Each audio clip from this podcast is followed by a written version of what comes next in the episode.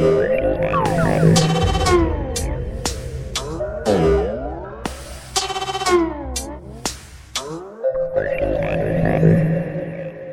and welcome to the Exponential View podcast. I'm Azeem Azhar, the creator of the Exponential View, and your host today. In today's podcast, I'm in conversation with Andrew Yang, a former tech entrepreneur who is now putting himself in the running to be the Democratic candidate for the 2020 US presidential election. His platform includes a policy for universal basic income, which we explore during the podcast. But before we get to that conversation, let me tell you about Exponential View. It's my way of explaining how the world is changing under the force of technology.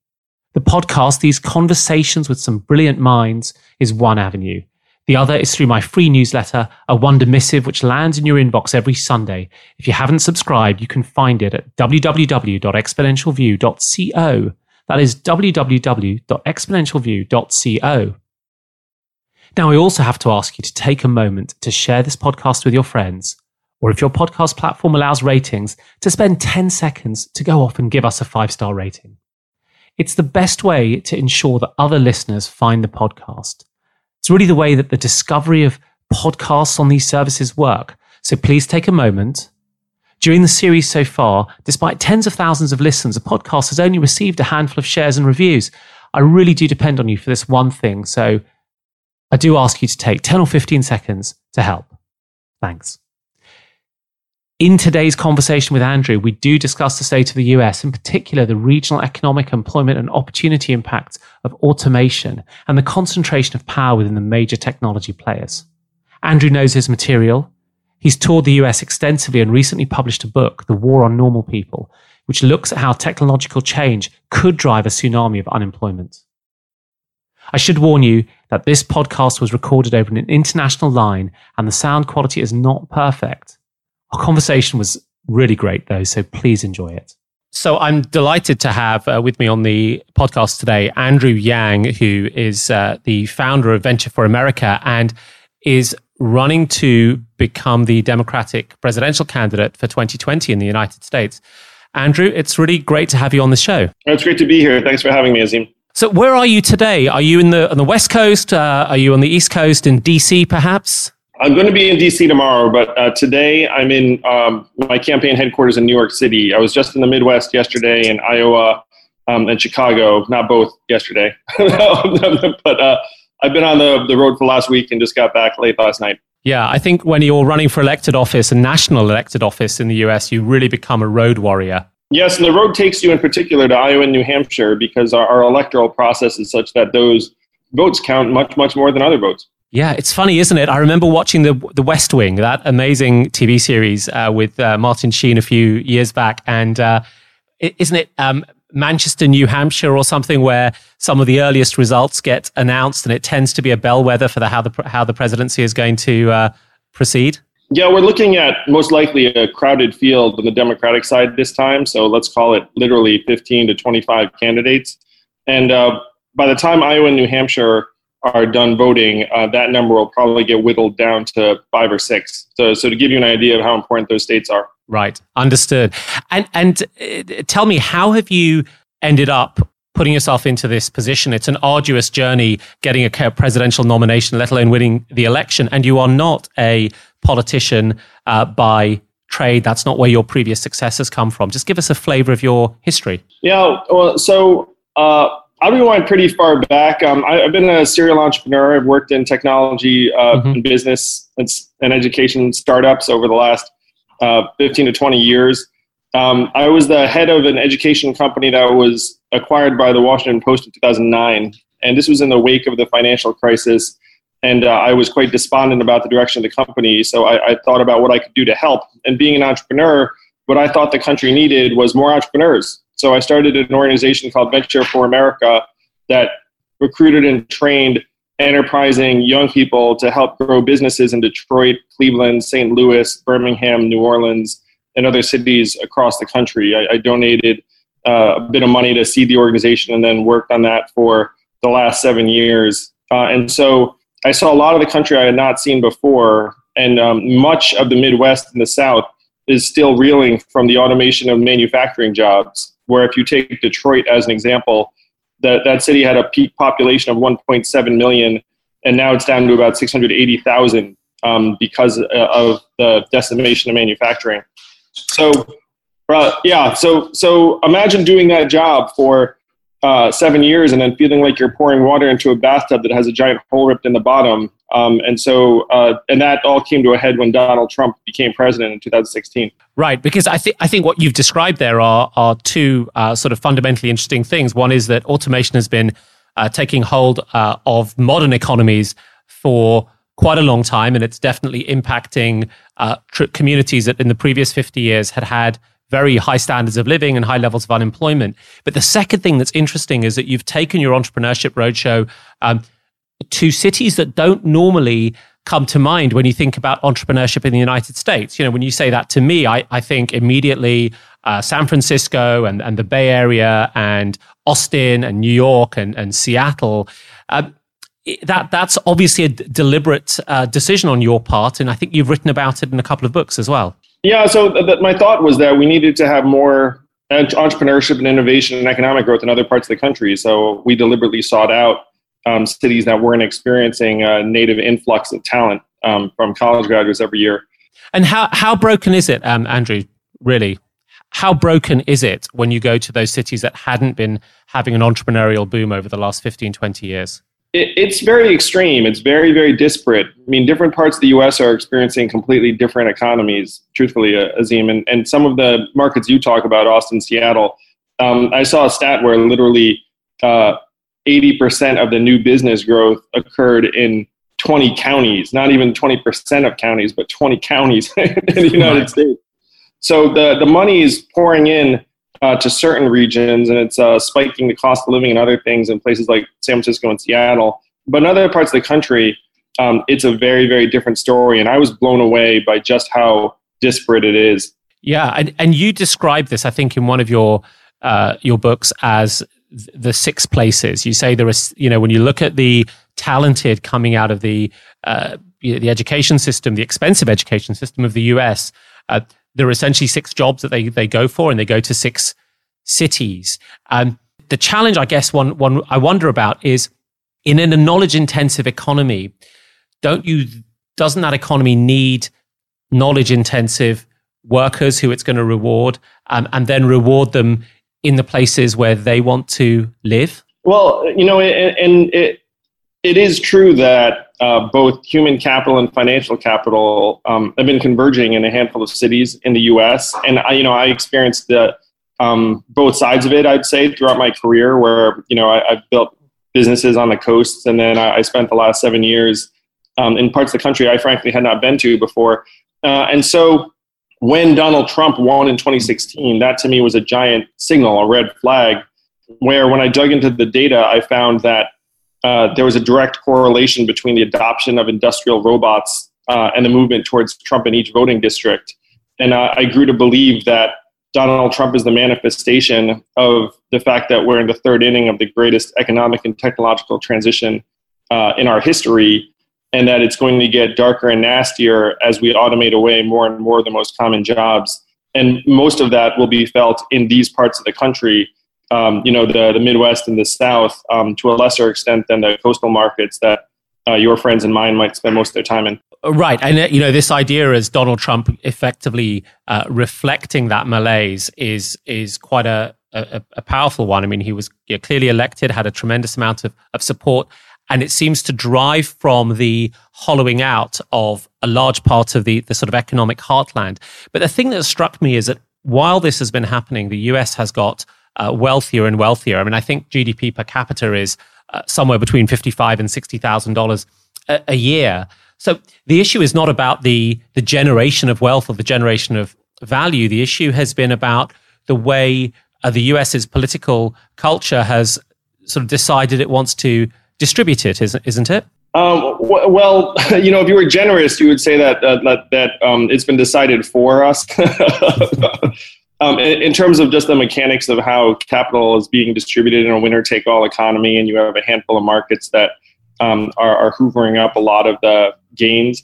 So you talk about the GDP per capita, and that is going up. But if you look at the indicators around uh, the average American, they're, they're, they haven't gone anywhere, where median wages haven't moved in decades for the average American. 57% of Americans can't afford an unexpected $500 bill. Mm-hmm. Uh, the labor force participation rate has actually declined to a multi decade low of 62.9%, the same levels as El Salvador and the Dominican Republic. Uh, and one in five prime working age American men hasn't worked in the last 12 months. So the, those numbers are very consistent with what you'd expect if we were automating away many of the low skilled jobs. And the, the GDP number, uh, to me, is going to be increasingly misleading because with the arrival of AI and autonomous vehicles, GDP will probably uh, keep on going up even as more and more Americans get pushed out. Yeah, ab- absolutely. And you know, you what what you've described there is we can already start to to see in the the spread. I mean, the median uh, wages are staying where they are. I think the median wage of someone at Facebook is two hundred and forty thousand dollars a year. So that clearly is well, you know, well above the the, na- the national median, um, and, and that seems to be the the natural outcome of the way in which the rules have previously been written. Uh, and and so so I one of the questions I, I wonder about is if we can observe these as symptoms, what are the steps one needs to take to uh, correct them? Right? What is the the the the treatment for it if the treatment isn't um, a sort of an isolationist uh, anti-trade platform? What is what is the treatment? Well, you know, you can't freeze time or uh, turn the clock backwards, so that your only choice is to accelerate and try and move society forward. So a lot of the solutions that other political figures are suggesting are based on an economic understanding that no longer applies. And what they believe is that if you have economic growth and companies grow, then they have to hire lots of people and treat them well in order to successfully compete. And what we found is now companies can grow to become very successful without hiring lots of people. And if they do hire people, uh, they'll tend to be temporary gig or contractors uh, contract workers, 94% of the new jobs created since 2005 have been uh, contract and, and, temp workers. So uh, the rules are breaking down, and the policy prescriptions of the past are not going to work because if you get a company to grow, it may or may not actually move wages uh, or benefits in a meaningful way. Right. I mean, that's what we've seen. Uh, yeah, fundamentally, is on the one hand, you have Facebook, which is a very successful company, doesn't employ a lot of people considering its value, and on the other hand, you have uh, these platforms like Uber, which are very effective at, I, I guess, mapping um, you know available labor with uh, available demand for that labor, uh, but the the va- the bulk of the value is actually captured by the platform rather than the people doing the work. Yeah, and so to me, the most effective thing we could do, and, and the the central pillar to my plan as a presidential candidate is the freedom dividend, uh, which is a universal basic income plan where every American adult between the ages of 18 to 64 gets $1,000 a month, uh, free and clear, no questions asked. Um, and this would be an incredible boost to dynamism, mobility, entrepreneurship. Uh, the Roosevelt Institute projected that it would create uh, four to four and a half million new jobs a year, and that uh, the economy would grow by about 12% or $2.5 trillion, um, also in perpetuity. Uh, because right now, again, if 57% of Americans can't afford an unexpected $500 bill, we know that they're going to spend the vast majority of this $1,000 a month right there um, in their uh, communities and towns. Absolutely. When you think about universal basic income, which is a topic uh, I touched off uh, in my previous podcast series with uh, Scott Santens, who is uh, sort of one of the authorities in, in, in, in, the field. There are always two objections that people that people raise, and I'm sure listeners are thinking about this as well. The first is, um, you know, how do you how do you pay for it? And the second is, how does it really benefit someone's? Uh, how do we know that it will generous, generally benefit someone's well-being and won't just go on buying skins for a video game like Fortnite or uh, on uh, opioids? Well, Scott probably talked about this at, length. But to your earlier point, our economy is up to a record $19 trillion, up 4 trillion in the last 10 years alone. I mean, we are the richest, most advanced society in the history of the world, and we can easily afford this in the scheme of our economy. Um, the, the big change we would need to make, in my opinion, is that we need to be in better position to harness the gains from AI and autonomous vehicles and, and uh, all the other innovations coming down the pike because the main benef- beneficiaries of those innovations are going to be global technology companies that are great at not paying a lot of tax.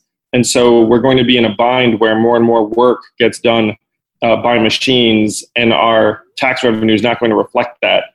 So the big change we need to make is that we need to join every other industrialized country in the world and have a value added tax. And because our economy is now so vast at $19 trillion, even a relatively moderate VAT at half the European level would generate enough money when combined with current spending on welfare programs, new tax revenue from economic growth, and cost savings on things like incarceration, homelessness services, and healthcare that we could afford a freedom dividend of $1,000 a month. Yeah. Uh, but that is a big change we need to make. We need to stop discouraging labor in any form. Like, I would be for over time trying to get away from income taxes that are based upon labor arrangements and move more and more towards a, a value added tax. Right. And you're, you're just give me a sense of how you see that working. A half of European rate is about 10%. Uh, would you see it being applied sort of consistently across the things that people and companies could buy in, in the economy? Yeah, it would be very broad, and you have to keep in mind that every dollar and then some is getting uh, returned to the American people. So, um, if we put money into their hands, and this goes to your second question, um, both common sense and the data uh, show what that people would uh, have better nutrition, better mental health, uh, higher graduation rates, lower domestic violence, lower stress levels, lower hospital visits.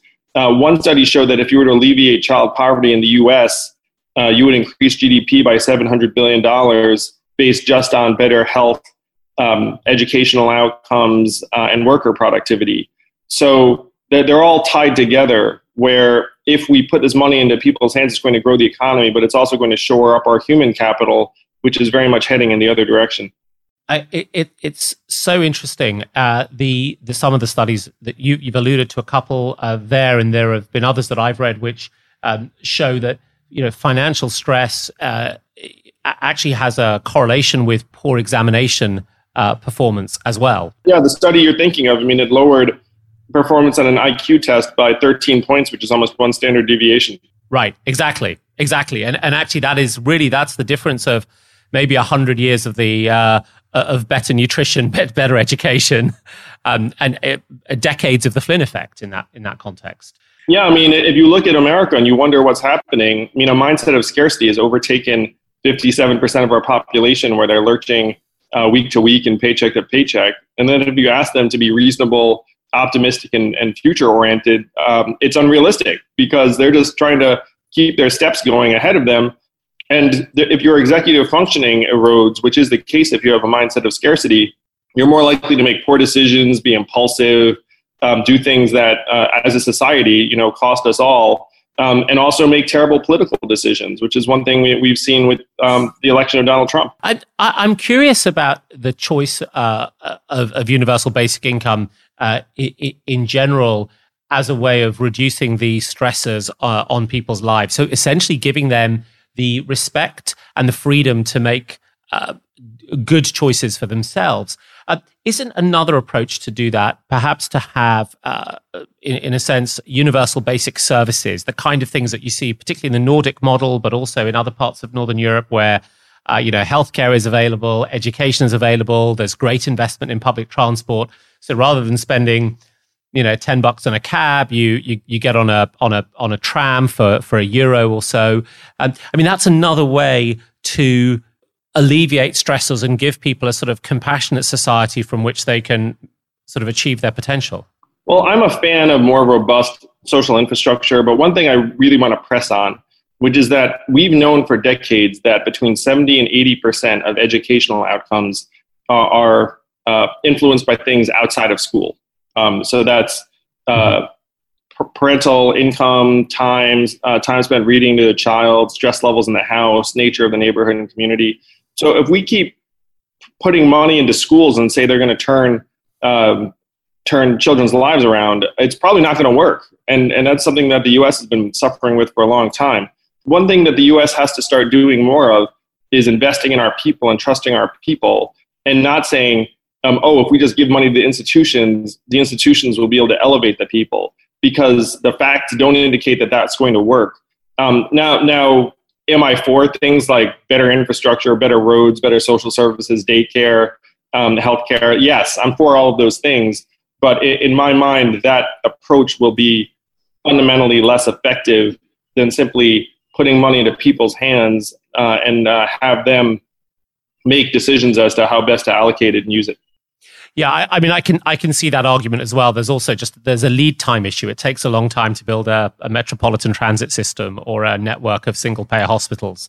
Uh, decades, in fact, to do that. Whereas you can start cash transfers um, more efficiently because I'm guessing a lot of that infrastructure is already in place at you know, federal and state level. Yeah, about half of Americans are already getting uh, checks and transfers from the government. And as my friend Andy Stern says, uh, the government is terrible at many, many things, but it is excellent at sending large numbers of checks to large numbers of people promptly and reliably every month. So we have to lean into what our government's good at. yeah, yeah. Every every organization has a core competence.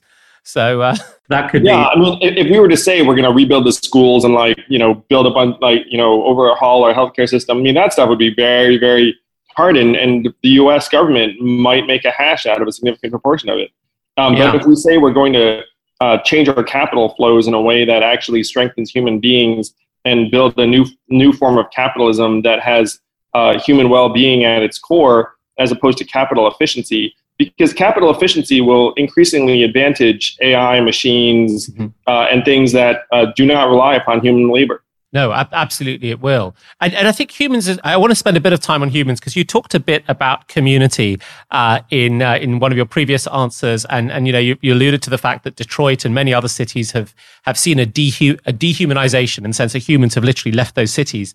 Uh, wh- I think one effect we've seen over decades in the US has been um, the the breakdown of uh, the, the the weakening of traditional local and community structures. So, uh, you know, Robert Putnam had his series of books um, back in the in the nineties uh, uh, about uh, you know the decline of community, and we've also seen with the rise of personalized news feeds across social media that people have less of a shared civic space. You know, you kind of stay in your red space or in your blue space or in your baseball space or in your your hockey space, but you don't have that that kind of overlap that might have happened at the at the drive-in or at the uh, the bowling alley back in the in the 50s. Uh, how important do you think it is to re-establish that sort of um, localized trust if if those community structures have been weakened by the changes of the last 30 or 40 years? Uh, it, it's vital, and uh, you can see it in the, the data, really, in any indicator. And there's been a collapse in institutional trust and involvement for most Americans. Uh, and now with teenagers and smartphones, it's becoming even more generational.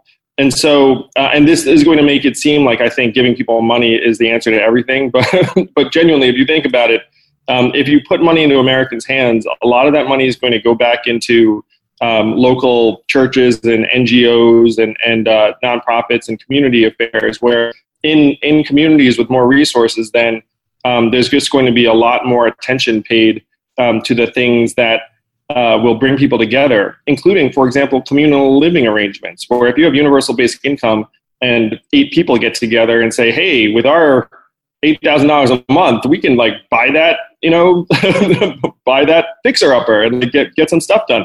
So uh, it, it will be very, very powerful.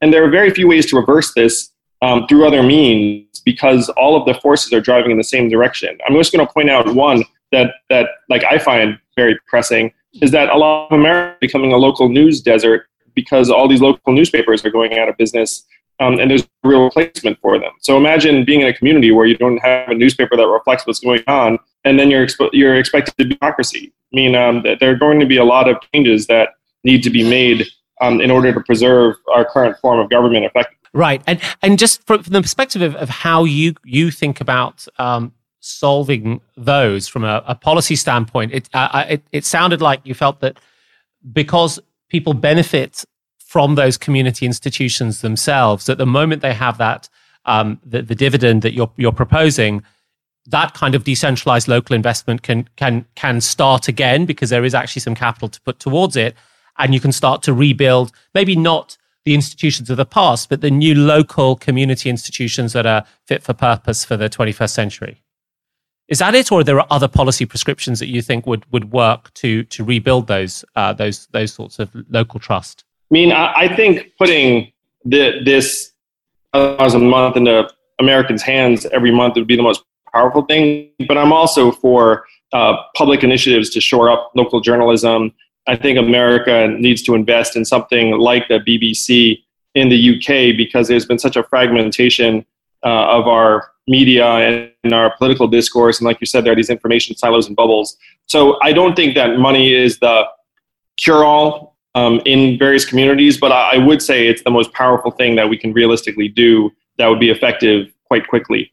Mm, mm. Well, can, can we turn to uh, to one other sector that we haven't we've touched on, but I think is has played an important part, which is the a growth of these large networked platforms, uh, you know, Facebook and, and Amazon and, and, and, and so on, and the role that, that they play now as the intermediary controller and curator of the average citizen.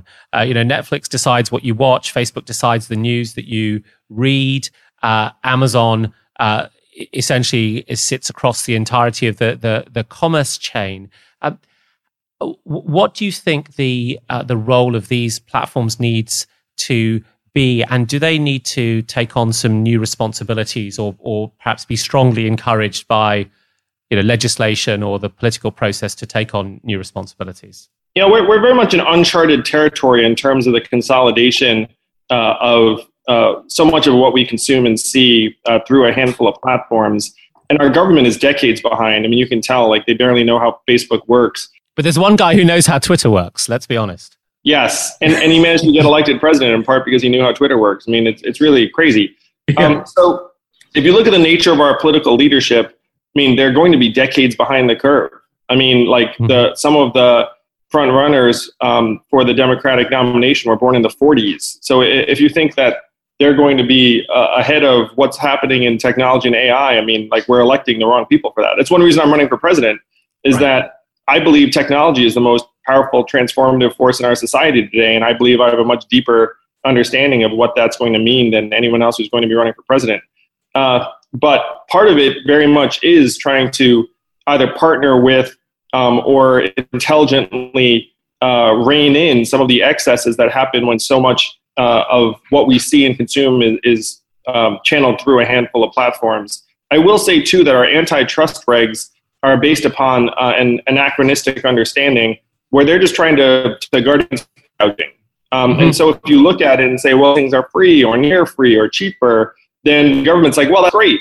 Um, but then that's going to end up causing massive changes in other parts of the economy. And I'm not saying that those changes should necessarily be um, be forestalled against because you know I love progress. Uh, but we do have to get much more intelligent about it uh, in terms of our approach societally. Yeah, absolutely. I mean, you touched on on antitrust and, and antitrust having, at least in the US, not having great answers towards the the, the power of, of, of Facebook and, and Amazon and so on. Uh, there's there's another dimension which I, I think of as the attention uh, di- dimension. I mean, we know that uh, you know, the, the news feeds and the Netflixes and so on of this world are the recommendation algorithms are designed to get us to stay on site. They trade on our attention, which is not something that is measured by the economists and the GDP statistics, but it is a scarce resource. We, you and I only have, you know, 15, 16 hours of decent attention when we're awake uh, during the day. Um, uh, we don't really have the tools for dealing with the, the sort of political economy of, of attention right now, do we? No, we, we really don't. Um, and it's, you know, I, I, think back to when I was growing up where there were just a few TV networks, and then every once in a while the government would be like, hey, we have an announcement, or we have an address. And like now, now it, it, it's such a multitude of entertainment options that, um, you know, it's hard to imagine. Um, but, but that is one of the things that's going to keep dividing us. And it also is breaking our political feedback mechanism, where one of the things that's galvanized me is if you look at what's happened uh, throughout America with just the destruction of manufacturing jobs. So I studied economics in college. Um, mm. and I don't know, did you study economics, Azeem? I did study economics, yeah, but unfortunately, the, the economics I studied was, uh, you know, Homo economicus and rational expectations, and uh, lots of the stuff that has subsequently, because of neuroeconomics and behavioral economics, got much better frameworks uh, around. Uh, well, it's mostly useless. no, no, I mean, it's great that you even uh, see it that way because you know so many people were trained um, the way you know I was trained the same way, um, and so according to my textbooks, if you were to automate away 4 million manufacturing jobs, those workers would um, retrain, reskill, and move for new opportunities, get higher productivity uh, jobs, and then the economy would grow. Uh, but then when I dug into the numbers, almost half of them left the workforce, never to be heard from again.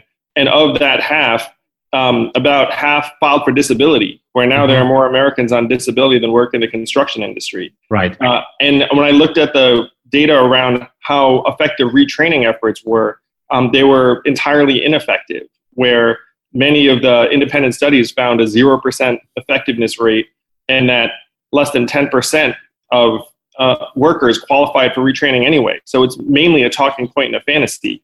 Mm-hmm. And so if you see what happened to the manufacturing workers, which led to a surge in suicides among Americans um, uh, between 50 and 59. Right to the point where our life expectancy has now declined for two straight years, mm-hmm. eight Americans dying of opiates every hour. Um, and so if you see that fact pattern between 2000 and 2015, um, and then you say, okay, what's going to happen to the three and a half million truck drivers? What's going to happen to the two and a half million call center workers? What's going to happen to the literally 10 million retail workers who make $12 an hour and our high school graduates? Mean you can see very clearly what's going to happen.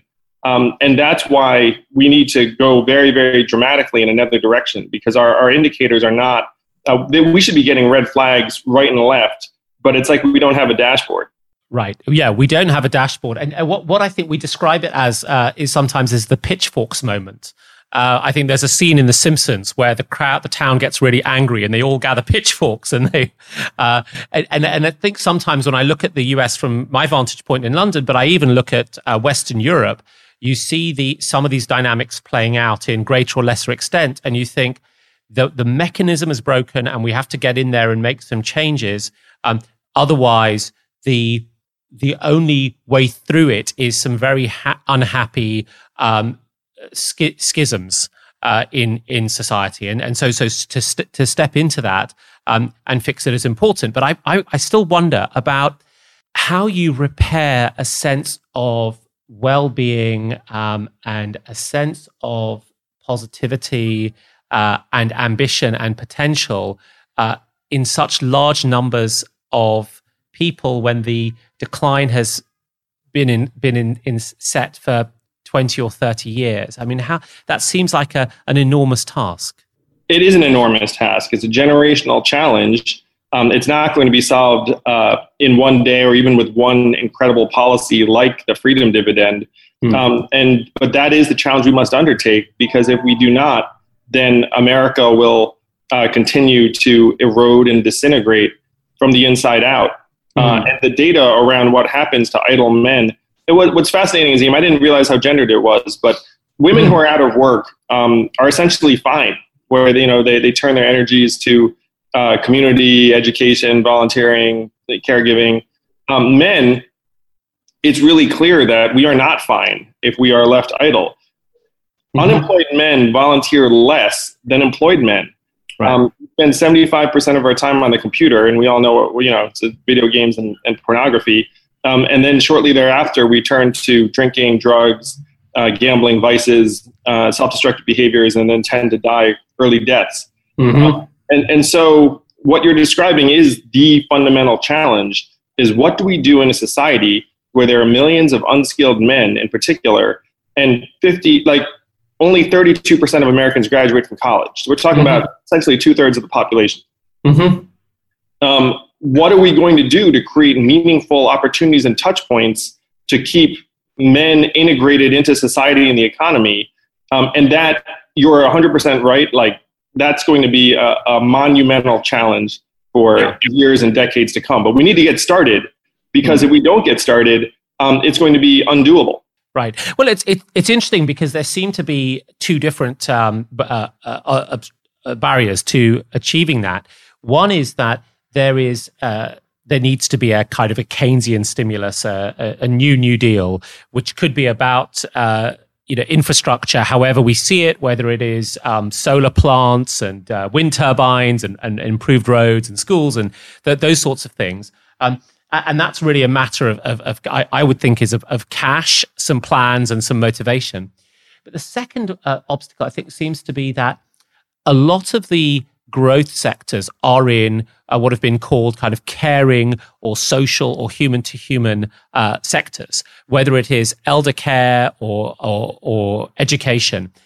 And those areas seem to have been heavily gendered once again. So the, the, the and there may be some socialization that says to people, well, you know, I used to be a, a man working as a in an insurance company or in an auto repair shop um, I'm not going to go and take a, a, a job in a in an elderly community where I'm you know managing something because that's not man, man's work. I mean, those seem to be like two obstacles we need to think about. One of which is kind of economics and policy, and the other is about um, you know the values that, that exist within a society and what people believe is good work. Yeah, and, and, and this is something where I diverge from some other thinkers on this. Is that um, to me, it's a mistake to try and chase the market the big move we have to make, and I think you'll like this a lot, is we have to start measuring economic growth very, very differently. Because again, GDP um, is not going to reflect what's happening in our communities.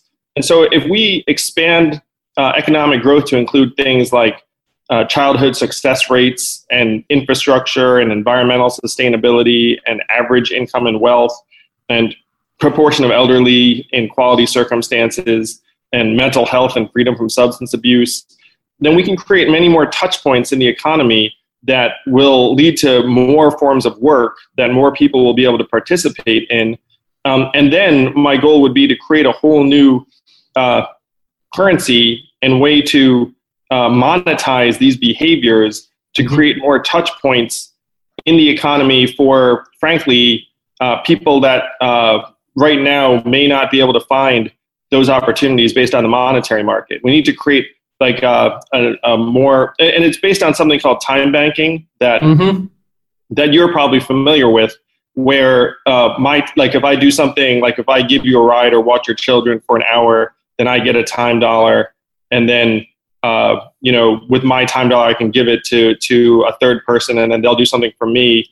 And so if you create that kind of ecosystem, then you have a chance to engage more people, particularly unskilled men, in the economy in a meaningful way it, it's it's a the the chat. The interesting point about that is that it is a systemic change uh, within the way an, uh, a society works that is that is akin to providing unemployment insurance or extending uh, public education to you know to high school level. it, it is it is not a the, the kind of change that an administration would just introduce. Um, it's one of those pivotal moments where we say, listen, we need a new paradigm um, running forward. And that seems those these ideas seem to be there seem to be a few of those ideas in your uh, general approach to to how you kind of resolve the, the the situation that we're in at the moment. That it's not about tweaking with the recipe that we had before. It's about introducing an entirely new set of uh, recipes. Is is that is that a reasonable characterization?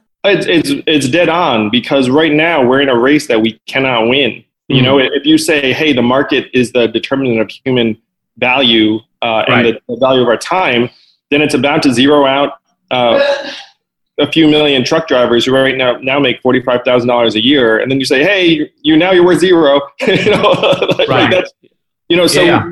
so we need to have a different way to determine our own value because technology is going to zero out a lot of us. It's not just mm-hmm. going to be truck drivers, it's going to be lawyers and radiologists and like accountants and like on and on through yeah. the economy. And so we need to change the, the paradigm. And if you look at it, GDP didn't even exist until the Great Depression when they mm-hmm. were looking around saying, like, why are things so bad? Like, we need a number. And the inventor of GDP, Simon Kuznets, mm-hmm. said this would be a terrible measurement of national well being and we should not use it as that uh, parenting and motherhood should be included in GDP, and national defense spending should not be. Um, right. So again, this was like a human invention that right. we now take as the guidepost for so much of what we do uh, in our economy. and it's almost 100 years later.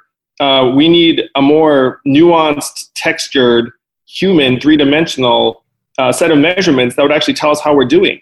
Because yeah. right now we're being we're being blinded by uh, capital efficiency and GDP in the stock market, and things are disintegrating underneath our feet. What, what, I think one of the, the areas you can take up uh, some kind of optimistic uh, uh, feelings from is, as you say, these ideas were um, consensuses that were driven by from by a handful of people initially. And, and if we look at you know where American and British capitalism is at the moment, a lot of it is still being driven by Milton Friedman's 1971 uh, uh, position. You know, the, the social um, responsibility of a company is to maximize its profits for its shareholders so long as it stays within the rules of the game. And, and that's driven a lot of this uh, monomaniacal thinking, I think, that even led us to the global financial crisis. And ultimately, it, it, you know, is that is that the same level of of, of truth as a Newtonian um, law that describes uh, some mechanics. Uh, it, it's not. It's a it's a social convention and it's a set of b- b- beliefs. So the the optimistic reading is well, we just need to find a new set of beliefs that we can some of us can agree on or enough can agree on that we rally around. But those also need they also need a flag bearer, right? Before you get to the to the White House, um, it'll become clear to some quite wealthy uh, people, particularly those on the coasts um, in the six cities, the you know, the technologists of Silicon Valley, that any form of um, of redistribution is going to impact the, the, the wealthiest. I mean, what's your reading about uh, the that that group and whether you know, technologists uh, and and entrepreneurs and the sort of that that community recognizes the need to really change the way uh, fiscal policy and taxation policy is run and, and perhaps how it might impact them personally and whether they're willing to, to pay for that? Well, you and I were introduced by uh, one such entrepreneur, Misha Chellam, and right. Dozens, almost hundreds of entrepreneurs and technologists have come aboard my campaign because they know that all of this is real. Uh, they're on the scene and they're still human beings. Uh, you know, most of them are parents um, and one thing, if you want to be just calculating about it, life outside the bunker is much better than life inside the bunker. so, so, uh, so uh, technologists are getting behind my campaign in very large numbers, uh, including some really, really well-known ones um, that uh, you know we're going to announce very, very shortly. So uh, it's it's awesome. I mean, you know, one of the things that I, I say in my book is that it's beyond a technologist's capacity to try and figure out all of the downstream social impacts of what the work they're doing is. I mean, you know, they have hard jobs already. Um, that's not their job. It's our job. It's society's job. It's the government's job. And that's what I'm going to do as president. But the technologists are right behind me because they see the way the world is going and uh, they want to be part of the solution.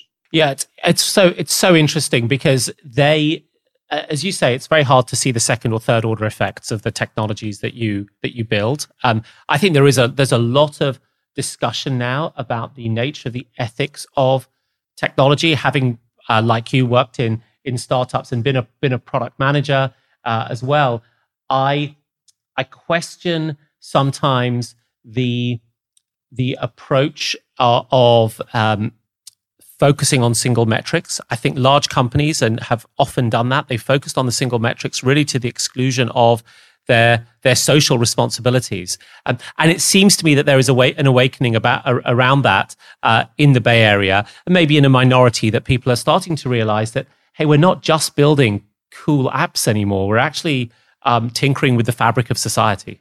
Yeah, and, and you have to look at it too. Is that uh, you know Amazon, Google, like all the companies do better in a strong society where people have money to spend. I mean, if consumers don't have jobs and don't have money and are like killing themselves and rioting, I mean, that's bad for everyone. So, so this is very much just enlightened self-interest.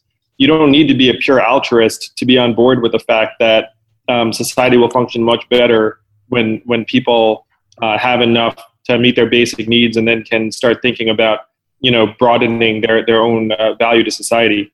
Mm. Well, one thing that that technology does seem to strain, um, yet another thing, um, is is the nature of um, sort of international relations and the nature of uh, trade in particular.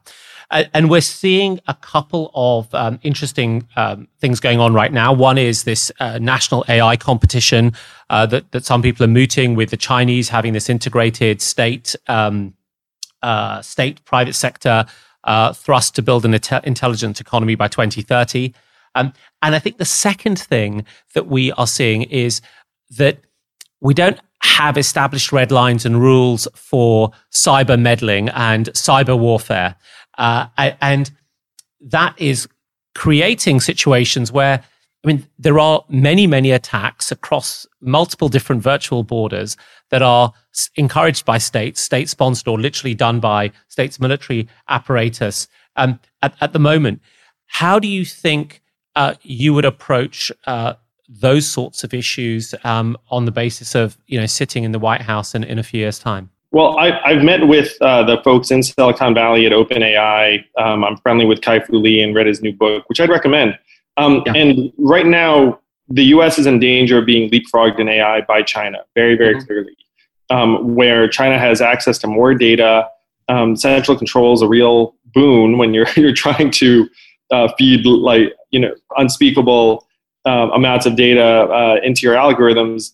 Um, and they can invest more in computing infrastructure than even the richest American company. When we're talking about literally like 10 billion plus dollars that even the richest companies in the US like might not have just to be able to fund um, research and development.